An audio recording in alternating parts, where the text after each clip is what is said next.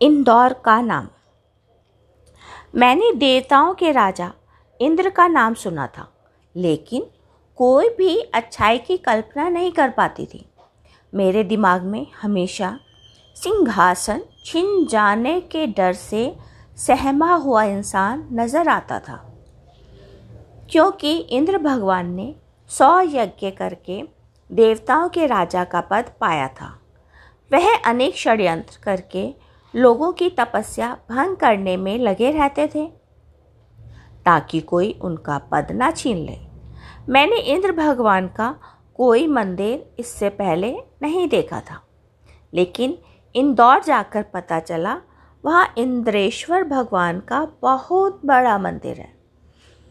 इनके नाम पर ही इंदौर का नाम पड़ा है। वहाँ उनकी पूजा की जाती है। आप कल्पना करके देखिए आपको भी इंद्रेश्वर भगवान के मंदिर आसानी से नहीं मिलेंगे। छोटे छोटे अनेक देवताओं की पूजा, तस्वीरें और मूर्तियाँ घर घर में मिल जाएँगी।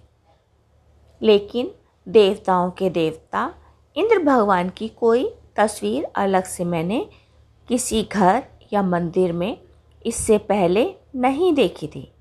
यह तस्वीर या मूर्ति ही नहीं, पूरा शहर उनके नाम से आबाद पाया तो हैरान हो गई।